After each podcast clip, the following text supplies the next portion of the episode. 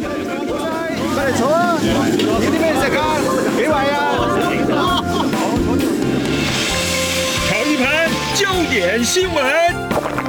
来一杯文化洗礼，加一点酸甜苦辣，包一锅人生百味啊！港式大排档，挡不住的香港大小事。黄美明制作主持，每周五下午三点、晚上十点准时上菜。好好美呀！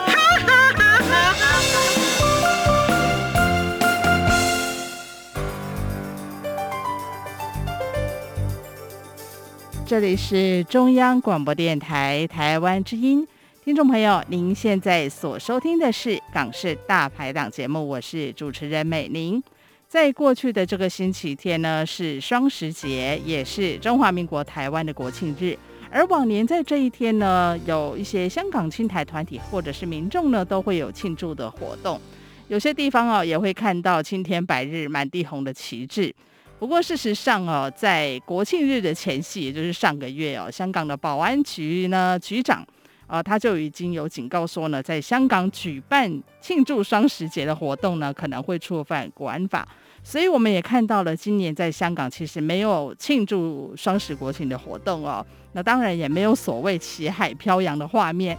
那么我们谈到旗海飘扬，或许大家还有一些印象，最著名的还是有所谓“小台湾”之称的调景岭，或者有人也称为叫做吊景岭啊。好，为什么在这个过去英国管制时期的香港，诶，可以大大方方的呢来庆祝中华民国生日呢？而当年的台湾、香港还有中国之间，到底存在着什么样微妙的关系呢？我们今天呢，就特别邀请到美国立苏里大学历史系的杨孟轩副教授来到节目当中，和我们来谈谈这个香港小台湾的起源跟变迁。杨副教授您好，老师您好。嗯，你好，听众们大家好。是杨博士，先前您有针对在呃上个世纪，就是五零年代到七零年代的香港这个调景岭做过深入的研究哦。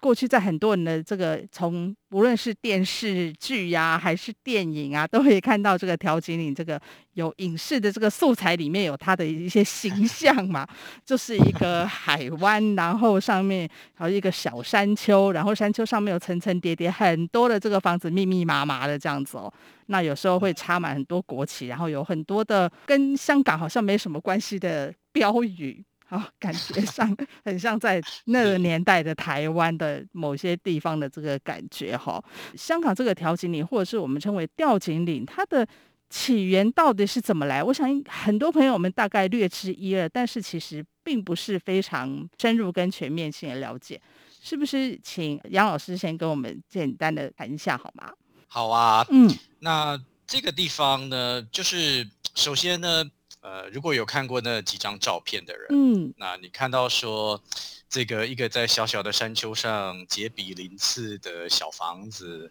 然后呢又插满了这个中华民国青天白日的国旗呢，这个这些照片大部分都拍摄于这个七零年代，哦，那那个时候呢。吊景岭本或是调景岭本身呢，嗯，它已经发展成一个，就是说它自给自足的一个社区这样子。然后，但是在五零年代的时候，嗯，那个地方是一片荒芜的。它有一个码头，哦，有个。一个为了，因为它本身这个地方本来本来是一个废弃的面粉厂。嗯哼。它的这个地名的英文名字叫做 Rennie's Mill，嗯，那就是说伦尼。这个人创立的面粉厂，嗯，面粉厂，嗯哼。他是一个加拿大的人呢，叫做伦尼。他基本上是英国的一个在香港工作的退休公务员。嗯、那他退休之后想要在亚洲发展嘛，所以他就把他的这个毕生积蓄呢，就是他的公务员退休金，然后就投资了这个面粉厂。那个面粉厂是设在，因为那个因为这个地方那个时候离香港的市区非常的远，是一个没有发展。那他就建了一个私人码头，然后又建了这个厂。他想要从这个。加拿大跟美国大量的这这个进口面粉，然后觉得是可以把它卖到香港跟中国啊，中国那么广大的市场，嗯哼，那基本上呢，这他的这个计划就后来就完全失败 因为好惨哦，因为有有有种种原因啦，就是我我觉得我现在不多叙述了，嗯、但是他基本上就是他没有这个。呃，考就是说做好市场调查，嗯、以至于他的面粉基本上也是卖不出去了。嗯，那所以他就在这个地方很不幸的，呃，有有几种说法，有上吊自杀，有投海自杀。哦，啊、哇，对，那那所以这个就是广东话嘛，丢给嘛，就是因为他吊颈，地名跟这个就是说他是这样子来的。嗯哼。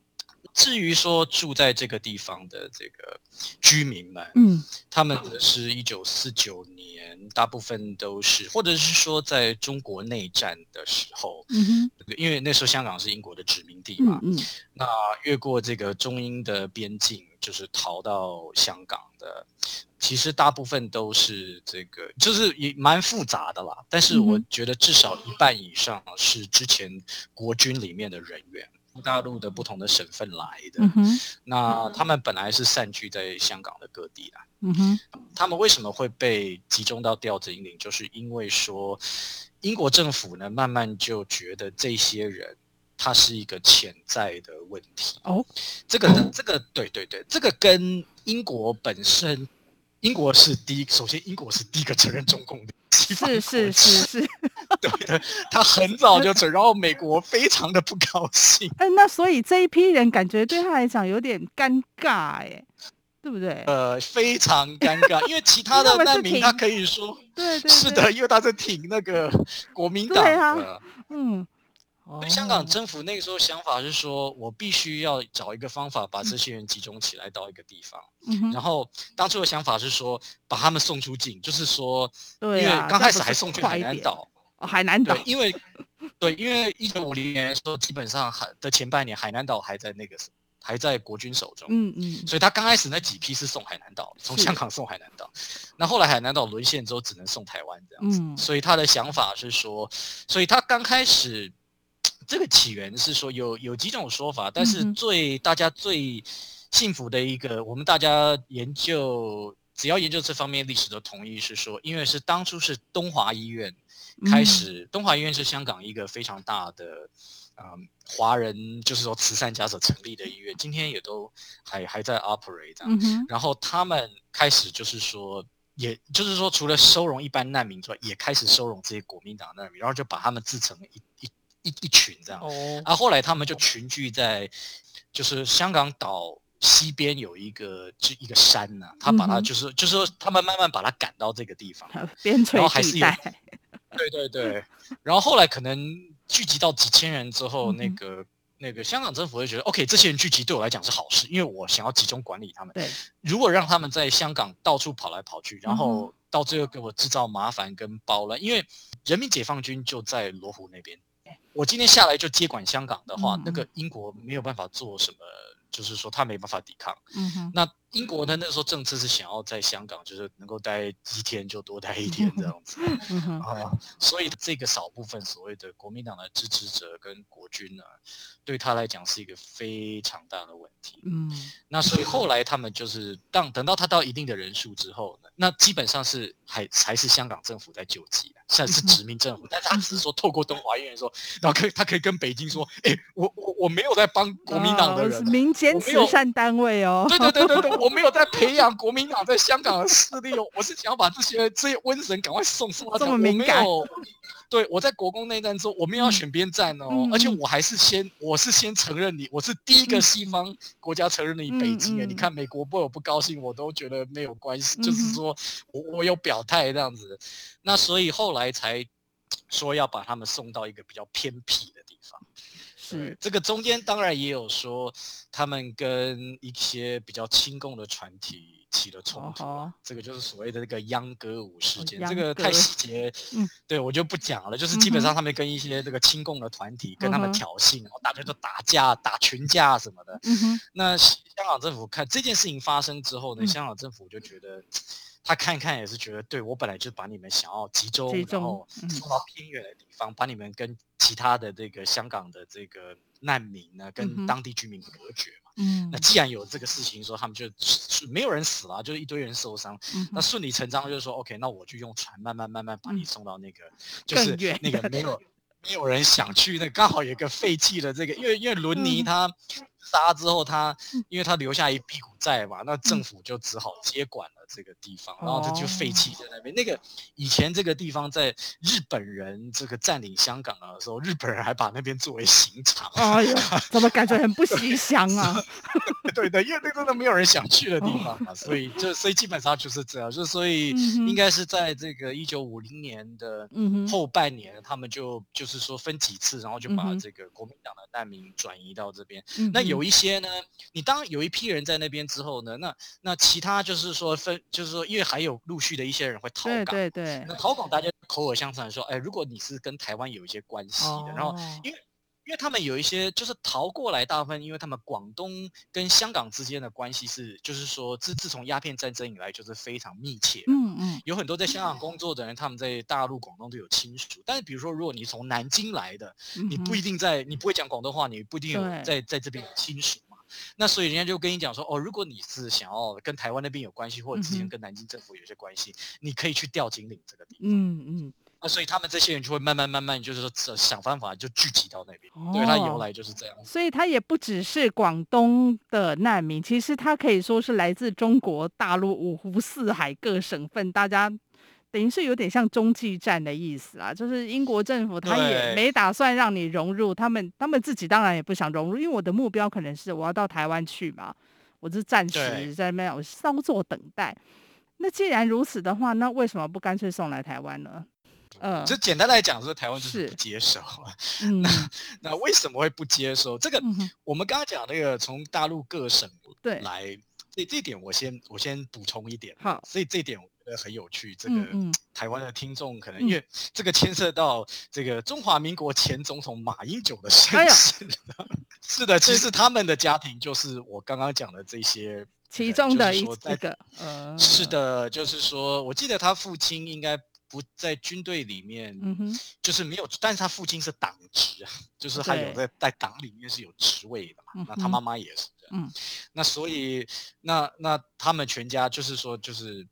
可能也没有全家，就是部分家逃到香港之后，嗯、那马英九就在这边出生嘛，嗯、这就为什么他叫英九。对对对对对，这个是大家都知道的事情。那我有不确定他们是否住过吊井岭，嗯哼，因为啊、呃，有一些有关系的人是很快就可以去台湾，这 肯定是啊。有一些没有关系的人，就再怎么样都是去不了的，嗯啊、呃，所以。对，当当初是这样子的一个情形。那刚刚那个问题就是说，简单的来讲，嗯、为什么到最后有这些人没办法去台湾？因为不是香港政府的问题，香港政府很想让他，他应该想赶快送走吧，赶快送走最好。那北京基本上是争议，北京也很希望说，对啊，你就赶快把他送走。嗯、我不希望说这些人，因为北京他其实他也在。扶持自己的亲，在香港也是扶持性。嗯、香港真的是一个非常在冷战的时候，这个非常有趣的地方。嗯、它是美国在那边，英国在那边，嗯、中共在那边，国民党也在那边。然后所谓的第三势力，就是国共以外的那些流亡的中国大陆的流亡分子也在里面，这样。嗯、然后大家都是搅和 这样，然后就是各种不断的，就是一些势力在那。然后英国人就觉得说，哎呀，我只想在这边多赚，就是说多留一些，多赚一点钱，这样子，嗯、对不对？所以。他英国人就觉得为难，这样，嗯、那所以到最后最大的问题其实是国民党。那为什么国民党几个考量了？嗯，这个可以分几个层次来看。层次一就是层次比较低了，嗯、就是呃，其实台湾一九五零年代他们不是会反攻大陆，嗯，政府也没钱。嗯、那当然，这个他因为这个可能有三分之一的这个，听说有三分之一就是那些领有饭票的人。嗯他大概有一两千人，全部都是那个，就是你可以看得到，他都是残疾人，就是那个就是国军在内战中打战之后他们受伤的这些军人。那。理当就是说，那应该要照顾他们才对啊，应该第一批优先接去这么忠贞的烈士，对不对？啊，他们也说他们要去台湾，让台湾政府照顾。那可是都是香港政府在照顾。然后你国民党他们这做法是说，他们想把这个地方变成一个什么样？就是香港的反共的一个 showcase 啊。哦。然后就是有要有这些可怜人在那里。嗯。就是说，呃，可能美国的一些参议员，比如说访香港的时候，嗯、然后国民党在在这个吊在吊顶岭的。这个地方的一些官员，嗯、或者是说他们驻港的一些代表，就会带这个。其实英国人很不高兴啊，对，但是有时候也没有办法阻止，因为美国人他就是说我要来看这个地方，这个是从中国大陆逃出来的。其实中国大陆逃出来的难民，在香港那时候满住的满坑满谷，对，到处都是啊，不是说，对对对对，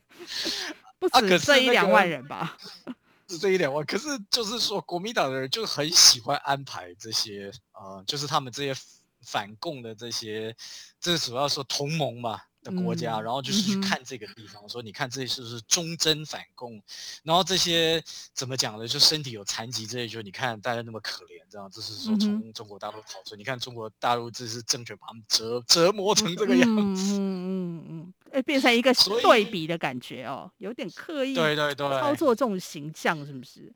是的，当然我知道说我这样讲，可能有些人说不高兴，说、嗯、没有啊，这个呃香港要来。这个台湾好好的审查，怎么知道你是不是匪谍啊？呃，而且这个跟我们现在有很多对于香港移民呢、啊，嗯、就是我们现在有在想说要开放香港，嗯、因为香港现在的情形这样，然后大家说，哎，可是呢，要怎么防这个渗透的问题啊？嗯、我们现在民主的已经是民主政府，我们也会问我们自己这样的问题，对不对？嗯、哼啊，在那个时候，因为还是基本上还是国共内战的持续，然后那个时候，那我觉得。蒋介石他的想法是说，哎，这个每个人要好好的考，就是说看看一下他的背景啊什么啊，嗯、比如说呃，像某些家庭真的有背景，那就有关系，那就呃，因为那时候你要去台湾，要几个人帮你做保，他们都是透过所谓的同乡会，因为这个营里面呢，就是说他很快就成立这些什么。保甲组织、嗯、同乡会，嗯、然后你一定要参加这样子。嗯、那你如果是说过去这个有一些历史，你看起来不像，呃，曾经投被被战战。打败被俘虏，曾经投过共，哎，你这个就好像有点可疑。对对对对，还有 你年轻的时候在报纸上写文章，好像对蒋呃这个蒋介石不是那么批评是吧？有意见。对对对，那你也去不了，就是、哦、就是这种吧。所以到最后就是说，就留下来的这么这么一堆人，就是他们怎么样申请，嗯、好像。台湾政府就是不想让他们去这样子，嗯，所以这是一个很好玩的一个现象。你看有这种些许不同的层次嘛，就是说大家。香港政府很好玩，他他救济，他刚开始那两三年他就还是救济，还是救济，还是救济，可是他就是有计划的一直在减少，就是哦，我把你这个饭票的人数一直往下降。刚开始他发了七千张，然后他就各种方式收回嘛。你有一些人回台湾啊，这些人的饭票就缴回来啊。有一些人他失望，他待了一段时间，他觉得我待在这荒山野岭。就是说也不一定可以入台，那我还不如回到香港的市区，跟这些难民住在一起，可是也可以打个工啊什么的，对不对？那他们也离开了，那所以他的人数就慢慢减少，慢慢减少，慢慢减少的。然后香港政府应该在一九五三年的时候，他就说，哎，基本上从现在开始，我我我我犯不公了，哦、我这个呃，但是我不会拆。那台湾是后来就是他就。因为台湾有一个中国大陆灾报救济总啊、呃，叫简称救总嘛，对不对？对，这个大家都很熟悉。嗯，就是 take over，想说好吧，嗯、现在剩这几千人了，那、嗯、好像我这个对我们还是有用的，还是有哈。它有另外一个很重要的一点是这个西方传教士。哦，对，就是说，其实国民党那一点钱是帮不了、养不了这几千人。嗯嗯。在香港一九四九年有很奇特的现象说，因为西方传教士呢，在在中国自从鸦片战争，因为他们允许在中国被在传教，然后发展他们的组织，发展他们学校。中国很有很多有有名的大学，全部都是教会学校，对，什么清华那些，嗯嗯也，但是后来就是传教士一九应该是一九五一年之后就全部被赶出中国了，哦，就是说你是帝国主义的代表啊。那有些人他的 一生就在中国传教，他学了中文。嗯，他学的，他学的这个普通话或国语，不是广东话，嗯，所以他好像没办法跟香港大部分的传教，哎，可是他可以跑来吊金陵，哎，对，继续继续传教。有某部分的传教士还是跟着难民逃到香港，哦、是从那个他们还在香港本岛那座山上的时候就已经跟着难民了，嗯、因为难民是传播服务，这个我觉得我这样讲好像有点残忍，或是，嗯、但是。有有大难的时候是传播福音最好的时候，因为那个时候就是劝人信教很简单嘛，嗯、因为你加入我就有有有面粉，有医疗，小孩子有学校可以读。这也是这是 真的，以前台湾很早的很早期的时候也是这样子的，对，所以那个时候有个统计数字是说，五零年代的时候大概有四分之一到五分之一的。嗯吊井岭的居民，他们基本上都属于教会。那有不同的教会，有天主教势力蛮大但是他也有那种各种不同的这个，呃，就是 Protestant 的，像什么宣道会啊，什么。有有一个挪威的路德教派，他特、嗯、他后来还成立一个医院，那个医院现在还是那个吊井岭跟将军澳那个地方最大的一个医院。现在都还在继续继续营运这样子，嗯啊，所以那时候吊井岭，当然港英政府它有一些接济，然后还有台湾政府的旧总，它也有一些资源的协助，然后再来就是教会这边也发挥了蛮大的一个力量，无论在。精神上的抚慰，或者是说物质上面，哈、嗯，好，那这样看起来也蛮相安无事的。又过了一一阵子，那为什么后来港英政府呃又决定说好，那我们就慢慢的让他们去融入香港的社会？有什么样的契机导致他们去，还是就自然而然的就这样形成了？其实应该要从那个五零年代的末期讲起，嗯、哼哼那个时候其实香港的经济就已经开始起飞了。五零年代末期、六零年代早期，还有这个所谓的大逃港的，这个是他们香港人叫大逃港啊，就是从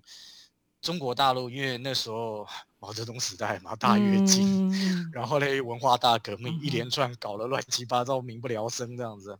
那尤其大跃进之后，就是说那个那个那个饥荒嘛，大家会这样子逃过，然后有很多还 也还就是说游泳过来这样子，是吧？还有就是说这些在这个上海。跟宁波，就是说这些所谓的富商啊，江浙财团的，嗯、把他们的转移的财产、子女 慢慢一直转移到香港去，这样子。Okay, 但你看到了这个，就是五零年代末期、六零年代初期，这所谓的江浙财团他们所带来的这些，因为他们有做生意、开工厂的。还有他们有资金嘛，嗯、然后香港那个时候，呃，真的是跟中国大陆经济起飞的条件一样，就是什么都什么不多，就是人最多，我是老，这个加起来就变成香港的经济起飞。哦，那吊井岭本身的发展就变得有一点尴尬，因为台湾的救济，教会对他的救济，他可以继续维持这样下，可是问题是说他到底要发展什么？嗯、所以他之后他发展就变成教育。哦，因为香港在这个时候教育资源非常缺乏，就是说港英政府也没有对教育方面做太大的投资，他大部分的，而且他大部分教的是英文英语教育，他要就是说殖民地这个统治的精英这样子。那但是说中文教育都是，比如说啊这些嗯流亡到那边的呃这是第三势力的学者，这些什么呃新儒家办了一些嘛。啊，他们有时候跟国民党比较好，有时候又讨厌国民党的行为。嗯、那当然也有中共的左派势力办的这些学校嘛。那吊井岭这个当然就是属于就是国民党最正统，因为那个时候就是因为香港它本地那时候就是除了一些书院之外，基本上就只有香港大学。嗯、那你如果从小就没有受这个基因的英文教育的话，你基本上你的出路是非常少，你大概读到中学就就差不多了。嗯哼。那可是到底你这些学校呢，它。当然也不只有吊井岭这些学校，还有国民党那个时候在这个，就是说在这边的中文教育，它可以触及的那些学校，包括后后来成为香港中文大学的这些书院，哇都是 follow 台湾的教育部的系统，然后参加台湾的这个联招这样子。这个就是说台湾的这个所谓港澳侨生的的由来就是这个样子。哦所以这个就是为什么吊井岭到最后变成所谓的国民党说他是这个反共，他是他们自己讲这个反共精神文化的堡垒，这是一个呃，但是当然了，所以他就为什么后来很很强调这一点，然后就一直插插，其实一直插一直对对对对 插。嗯，对于港英政府而言，他觉得说，嗯，好吧，既然我没有这个教育资源，他他的感觉也是说，哎，其实这些人他们离开去台湾之后呢。当然有一些人会回来香港，对不对？他回来香港，他受了这个高等教育之后，他对我的香港发展也是好的啊。诶就是我现在经济在起飞，嗯、我需要这些人才，人才嗯、然后我也可以就是说在。发展跟台湾的生意的这个网络嘛，哦，就是说，而且台湾那个时候还连到日本这样子，嗯嗯，对的。那如果他跑去美国，那那更好 这样子。这个就是这个东亚这个 global supply chain 的一个形成。所以这个是港英政府的算盘，也是打得蛮精的。啊、反正我也不花钱，然后他当然就是说，他对于调经理，他还是参与所谓的监视跟观察，他有。哦就是固定派人，而且因为一九六一年的时候，哎，这点我忘了讲，因为他那时候做了一个很重要的决定，是说把调景岭纳成他所谓的洗治区。呃，我觉得我这个讲中文，可它叫英文叫 resettlement，徙置就是迁徙安置的徙置，迁徙安置的区域。哦、OK，六零年代，这个是港英，嗯，对对，港英，而且它很晚才成为一个所谓的徙置区。嗯、那所谓什么叫徙置区？很简单，就是因为香港在五零，就是说在战后来了这么多难民，就将近一百万人，小小的香港，它、嗯、大家都会自己在这个市区，然后就一些就是大家会盖那个。就是说木屋住嘛，然后住帐篷这样，嗯、啊就会乱七八糟。嗯、这个就是香港今天为什么它的香港有时候所谓的公屋政策就是这样的，嗯、就是政府就是盖这个这个公寓集合公寓让你住这样子，嗯、那个就是说徙置区的由来，嗯、就是说把这些难民变成一个一个就是说一个公寓，然后有有有规划有路有什么，就是说。对于难民而言，就是说，哎，你现在是要替跟政府交税了，嗯，然后政府要来管理你了，你要交个管理费。那调经理他们抵抗了一阵子，但是后来他们觉得说，因为国民党那个时候的，他们曾经有人跑去跑回来，六零年代初期的时候跑回来跟国民党的人开会说，就是。呃，调经理办公室主任还是副主任，一个叫刘子固的人，嗯、他们其实就是国民党在这个调经理的代理人，然后跑回来跟国民党人开会的时候，这个会还蛮秘密的，说哎，那他要把我们好像就是说变成他们的治理体系，嗯哼，那国民党后来评估是说，好吧，你就让他吧，只要是说我们这个这些学校可以继续维持下去，这个地方继续维持这个样子。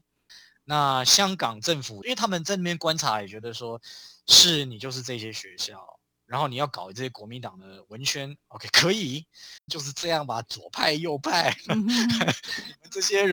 香港搞政治啊，我们不关心政治嘛。嗯、那个英国人他是觉得说，哦，是对对对，大家都是现实主义者。对，对对，大致上的轮廓就是这样。为什么他在五零年代没有起，六零年代之后，这个英国人就让他这样子，就、嗯、就觉得没问题了，你就这样发展下去嘛。一，当然一直到九七年了。嗯，那个年代其实并不是很 care 所谓的一般百姓，然后或者说港英政府，他不会去很 care 你什么。意识形态呀，左派右派，反正大家这个经济起飞赚钱，顾饱这个肚子比较要紧哦。所以在、啊、所以在那个时候，即便是像调景岭这个政治色彩这么浓厚的地方，然后它的这个族群又如此特殊，可是我觉得也是抵挡不了当时这一种社会发展的洪流啦。我想要这最后借用这个机会呢，嗯、就是鼓励很多，就是呃，最近从香港来台湾的朋友，嗯、就是不论你是就是说移民，就是当初就想要移民，或者是因为政治制度的关系，或者是说呃，真的是在比较不好的情况之下这样子，嗯、就是说政治上被锁定了，就必须要逃来这个地方，就是。呀，就是变成这个所谓的这个难民 （refugees）。嗯。呃，我我希望说，台湾这个地方，台湾的人都要对他们张开双手，这样子欢迎他们，这样子。嗯。而且我觉得说，这个所谓的台湾跟这个香港的关系。就是说，其实如果他们想要去，不论是说，哎呀，你想要去读一个一个学位，然后你就说，呃，这是这研究，我说年轻朋友们，或者是说，只是自己想要这个业余上面去做一些这个这个研究啊、读书会啊什么，我觉得都是非常值得的。现在的香港的情势已经转变成另外一种、另外一个状况了哈。那大家也持续的关注。那我们今天聊，更要谢谢嘛，美国密苏里大学历史系的杨孟轩副教授来到节目当中呢，跟我们一起来回顾香港吊颈岭的起源跟变迁哦。非常谢谢老师。好，谢谢谢谢大家，这样谢谢你们的邀请。